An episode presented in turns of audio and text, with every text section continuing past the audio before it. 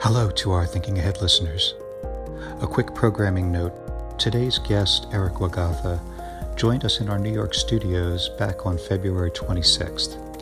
On that date, COVID 19 had not yet become a widespread problem in the U.S. So Eric's comments here may reflect some of the thinking and awareness of that moment. But we feel they also serve as an important introduction to the value of trends as a tool for strategic decision making. Please enjoy our conversation and stay safe.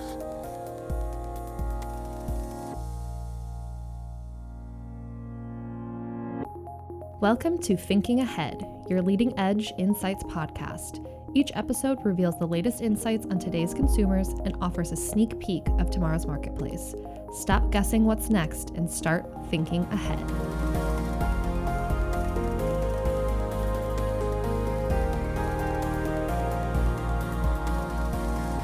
Hello and welcome. This is Dave, your host for this week's Thinking Ahead. I'm in the studio today with Eric Wagatha, Senior Vice President and Head of the GFK Consumer Life Team in North America. GFK Consumer Life works with a range of global brands, helping them leverage consumer trend insights to make key product and marketing decisions. Currently, Consumer Life conducts research each year in over 25 countries worldwide with trend data back to the 1970s in the US and the late 1990s globally. Welcome to Thinking Ahead, Eric. Thank you, Dave. It seems like the word trend and trending has had a kind of rebirth in the past few years on social media, thinking about Twitter and other platforms, almost something akin to breaking news and I was wondering if you could talk about how consumer trends and the types of trends you work with are the same or different from what those are talking about. Yeah, thanks, Dave. I, I think the usage of that term certainly lends itself to perhaps some confusion or even perhaps some co opting for what uh, organizations like ourselves and, and, and, others do in terms of bringing insight to, to our clients. Um, from our perspective, the idea of a consumer trend is an action or movement that has a, a plurality or a significant number of consumers behind it, with the ultimate goal of having impact on behaviors uh, and attitudes that ultimately brands can merchandise or innovate against or communicate and interact with. It's a little bit different than when you go on Twitter and you see how many hashtags or likes um, or, or followers or even forwardings of a particular tweet or meme that happens. So I'd argue that consumer trends in our world are certainly a little bit more endearing. Uh, there's certainly a little more substance and thought, data and insight and observation behind it, and go much beyond uh, perhaps items that are in the realm of media uh, news or, or sort of short term fascination or fads. Right. Okay. So, in the hierarchy of these things, how does a trend compare with what we would call a fad? Well, to a marketer, both are essentially important, right? In, in our perspective, a fad is certainly something that um, sort of overwhelms or, or, takes root very quickly and, and grows. Uh, it may not be rooted in a product or or anything necessarily of, of significant beyond the fact of sort of a popular uprising. Uh, it can be a form of entertainment. It could be uh, the color of the year. It can be a, a, format of clothing that is just the hot item. So the challenge with fads is they tend to occur very quickly. Um, they're they're certainly more difficult to spot and the opportunity to leverage them, whether it's in communication or innovation, is generally a shorter term. So generally, the, the fad creator is most likely the one that gets the advantage of, uh, uh of the, you know, the creation and the opportunity behind it. Trends, again, we feel are a little bit longer term. They're definitely rooted more deeply in um, social factors, consumer factors, the, the factors of, of psyche and society, and uh, they enable us the opportunity to study them, to see how they evolve to see how they're manifested with different consumer targets or different regions, and to communicate that information to our clients in terms of their activities for marketing and innovation. Hmm. And then, sort of on the other end, are there things that are bigger than trends? Are there forces in the culture that are broader than an individual trend? There certainly are. Um, marketers may call those steep forces or, or social drivers or industrial drivers. Uh, we call them uh, fundamental forces, and essentially, they are almost the precursor to consumer trends, right? The consumer, in many ways, responds to the environment around them.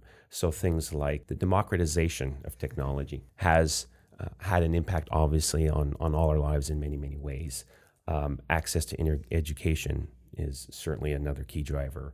Uh, resource scarcity is obviously has impacts for manufacturing and such. So these occur at almost a, a higher level uh, and ultimately are outside of the consumer's control.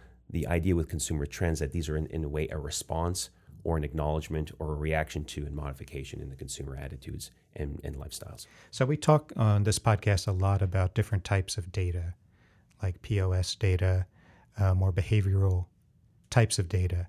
From the client's perspective, how does the consumer life data, how do consumer trends data fit into this whole data ecosystem right now?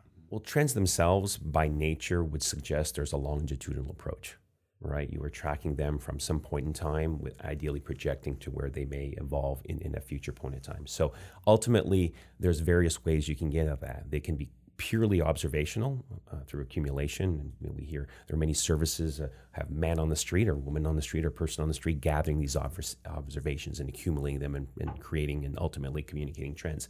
Um, our approach is much more quantitative basis. So we are surveying consumers on a regular basis and really looking at the angles of approaches, you know, and trajectories of this data. Are they rising? Are they falling? Are they peaking? Are we seeing that uh, these ideas and these values and these insights are um, emerging and growing beyond certain core target groups and becoming more mainstream. So, in the study of the data, as well as social, political, entertainment, and cultural observation, we're able to do a fairly uh, robust job at presenting a, a set of trends that we feel are meaningful for any particular category, uh, industry, or target group. And what we, we do with our clients is ideally help them project where these trends may go, and ultimately, again, what products or services or benefits they can develop for the consumer. So, when clients come to you and are looking for answers in the trends, what kinds of questions do they have? What kinds of problems are they trying to solve? It's a very good question, and there obviously every client is in a different space, uh, even within an industry. But generally speaking, there are really two fundamental roles uh, that, that trends serve. And one is ultimately external faces with consumers. Help us intercept the consumer of the future, right? Innovation pipelines take a certain amount of time depending on industry. So it's not about where the consumer necessarily is today and innovating them for them today. It's where they'll be at some point in the future and how we can help that them um, identify this individual, define unique um, needs they may have or unmet expectations, find that white space for them. So that's the external representation. But oftentimes we have clients who are looking for an internal sort of organization um, and gathering around a fundamental vision. Where are we going as an organization? And what are those key trends that we see as opportunities that various groups across the organization should rally around? Right? Each organization is looking to innovate, yet there's a fixed number of assets. Our job, when we do it right, is to help identify what are those key areas that they should be um, putting those assets towards. So I know you have just recently published your 2020 U.S. annual report, which is kind of like your statement about where you see the consumer today. And just thinking about all that we've been discussing, what are some of the trends that you're seeing right now that seem really, really important? Well, obviously, we're heading into a critical year in 2020. Any election year um, generally brings levels of tension or anxiety or, or concern of change in, in, in the U.S. amongst consumers, and, and this year is, is, is no different. Um, we are sensing, and we our point of view is really going to be uncovering what we feel is somewhat of a cultural recession that's actually happening in the US. Now, this is different than 2008, 9, and 10, when we clearly were in the Great Recession, purely financially driven, driven issues. Um, actually, quite easy to discern what were the outcomes of that for consumers. Um, Now it's a lot more foggy. It's a little unclear. Financially, we're certainly in a, in a better spot. Um, so I wouldn't go so forward to to talk about financial issues, and that's where it gets a little bit more muddy. We're talking about concerns of political divide, we're con- uh, fragility of cultures and environments, um, insecurities consumers have about the futures and what that means for their livelihoods, um, and in terms of their lifestyles. We have uh, a new census coming up in 2020, uh, and ultimately that census is used for distribution of assets from our government.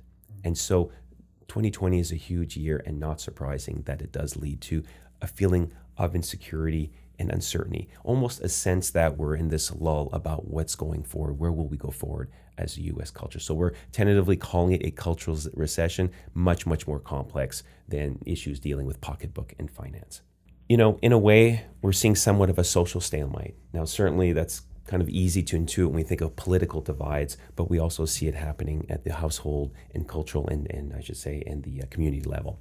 Um, in a way, we're seeing consumers demanding kind of a rewriting of that cultural contract. What do I mean by that?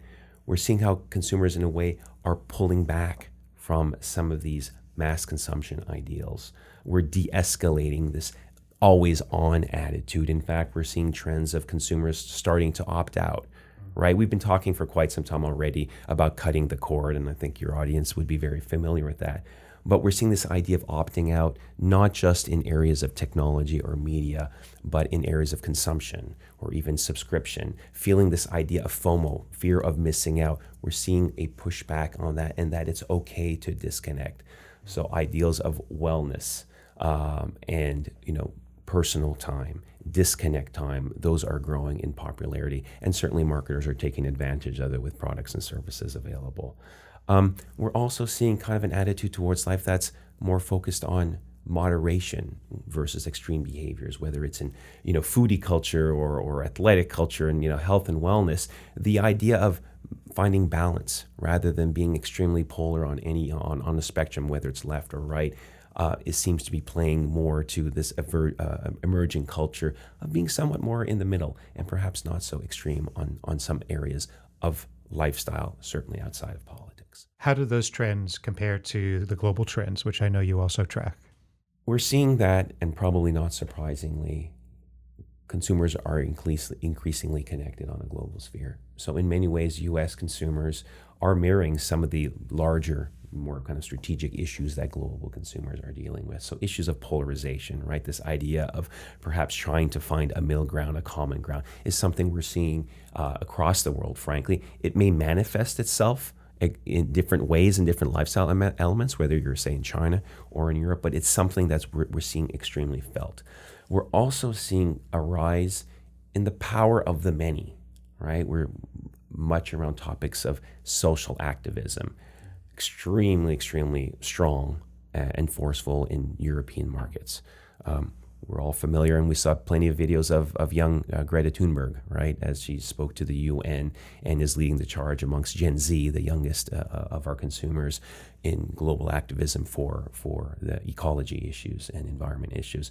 So some of these themes play out very strongly uh, globally, certainly in Europe, developing Asia, and as strongly as well in the US we certainly have issues around gun rights and issues of crime that are somewhat more unique to the US, but this theme of finding a middle ground and activating as a population to move our societies forward, uh, in many cases when our institutions are letting us down, is a theme that we see rising in many markets, even developed markets around the world. So, thinking about all of those trends, what do you see in the current concern about the coronavirus? How does that reflect some of the trends that you've already been watching? That's a great question uh, because, as I just mentioned earlier, we're increasingly connected uh, as a global consumer base, right? So, what happens in one market, especially a large market like China, will certainly have impact on others, as we're seeing happening on, on almost an hourly basis now. Um, a few lessons from the past as consumers look at these concerns, ultimately di- digest them and in some way work to move beyond them. So part of the issue is at the individual level. How much does it impact them? Clearly, if you're in one of these markets, one of these provinces, you have direct impact. Your reaction time um, certainly is going to be much more muted in, in finding a normalcy in life. So it'll be interesting to see how each market individually responds. Uh, but ultimately, and perhaps optimistically, um, we will find a solution. Uh, this too shall pass with global learning. Uh, and ideally, the lessons learned will probably strengthen our global economies, frankly, and our global support networks and preparations for further incidents like these. We've saw in the past historically from the tsunamis back in Japan almost a decade ago, I'm guesstimating, a response by the Japanese consumers and, and issues of fears and concerns. And now, granted, those are momentary, you know, uh, effects of nature, acts of nature, uh, and the response and the return to a, a quasi normalcy was shorter term. So um, the expectation is at some point there will be a recovery, but at this point today, it's difficult to tell exactly when that will be. Okay. So, thinking about all of the different types of trends that we've been discussing, how can you help clients work with that data to really drive strategy and to make decisions that are going to lead to growth? How do they apply consumer trends data? Well, ultimately, it takes a top down approach and vision and a belief that, you know, the analysis, the learning from, the tracking of consumers and marketplaces um, leads to opportunities. So we, as much as we work in helping with our clients develop trends and trends frameworks, uh, we're very actively engaging in the activation of those trends within the organization. So um, so that it doesn't become a wonderful document on the shelf. Uh, uh, just the creation and the tracking of the trends is just step one. Step two is the socialization and activation within the network. Step three is ultimately translating that and working with innovation or marketing teams, those who are the actual creators, in drawing inspiration uh, from this for new ideas and opportunities. So, by all means, it's not an overnight process. Uh, and with our strongest clients, it's also not just a one and done process. There is a continual cycle of explore, learn, refine, what's happened in the world, right? Do we may need to make alterations, have new technologies or new forces emerge that might alter some of these trajectories? So the ideas of trends and trends frameworks as a strategic tool uh, should really be viewed as ongoing, living and breathing documentations and activities. Any company or organization ultimately has core competencies that it wants to leverage, whether it's a unique product or a new position in the marketplace, something that they have that they feel sets them apart.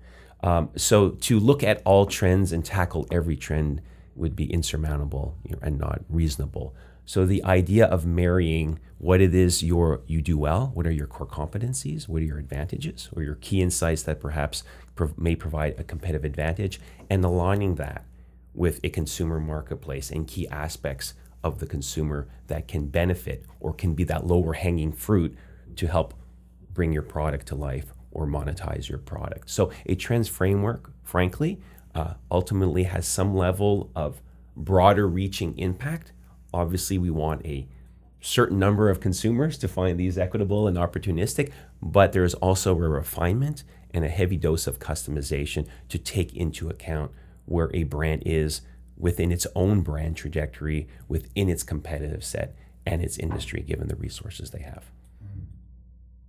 So it's almost like personalizing your trends. Completely, completely, completely. Uh, they do start, many trends frameworks tend to have more of a, a genetic skeleton view to, to, as a starting point. And from that point forward, it's a heavy dose of customization with a deep understanding and participation from our client shareholders. Interesting. Now, I know we talked before about cord cutting, and there have been a few instances I know where uh, consumer life data has actually anticipated some significant mainstream trends. Could you just sort of brief us a little on some of those? Yeah, just a couple. Um, even predating cord cutting, um, we even looked at in the mid 80s, honestly, the emergence of remote shopping. Now, back in the 80s, we didn't, you know, we weren't all gangbusters about Amazon and, and app based shopping. That certainly didn't exist, but we had actually started tracking uh, mail order shopping. And so the idea of certainly that was what was the technology available at the time, but the idea of convenience shopping removing that brick and mortar um, establishment out of the process, focusing on the speed of acquisition and enjoyment ultimately of the product, we'd already started talking about that. Um, and certainly as technologies uh, came online, even our narrative, you know, evolved to to take into consideration online and digitalization. But clearly, at the at that point, even back in the '80s, we had started discussing the idea of streamlining the shopping process, right, and optimizing it for each in, in individual. Uh, fast forward, um, sort of post recession, um, you know, one of the outcomes, well, one outcome we talked quite a bit from the global recession was the economic impact, right, on, on folks and impact on consumption. But what also happened during that time period was the emergence of the sharing economy, right? The Ubers of the world, the Airbnbs of the world. Now, those were sort of nascent technologies, uh, app based, but all of a sudden now you had these opportunities that said, wait a second, I don't need to buy a product or service outright or for a long term investment on my part. I can have access to transportation, access to hospitality, access, you know, thinking even forward into the world of Netflix and such, to entertainment without having to own.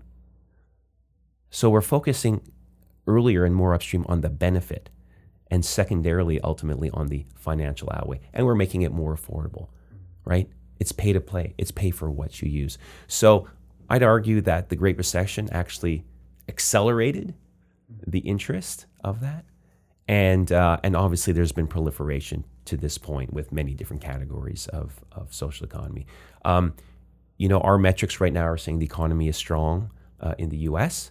Um, of course, there are a lot of pundits saying we're just on the tipping point of the next recession, inevitably uh, at some point. Um, and our our heartfelt prediction is the next time this happens again, whether at the global level or even in the U.S., you'll see, I think, another increased spike in sharing economy services and, and uptake. Just thinking ahead, as we do on this program, what do you predict for trends themselves? What do you see as the future of the way trends are used in the data economy and how clients are going to be keep coming to them for answers and direction? I fundamentally believe unless a company has infinite resources, uh, and I don't really think there are any uh, at this point, and there will probably never be any. Companies need to innovate as smartly and as effectively as possible with the budgets they have, which means they cannot be exploring every potential avenue out there. Okay. What trends help ultimately companies do is hedge their bets, hedge their investments. Where should they go explore and innovate and create? And whether they develop those systems internally or work with external partners and professionals, ultimately, what we're here to do is help increase your hit rate for predicting where consumer needs and expectations will be at some future point so that you're ready there with the right product at the right time. Thanks very much, Eric. We really appreciate your time today. And if any of our listeners would like to learn more about GFK Consumer Life and its perspective on consumer trends, click on the link below and uh, access some more information.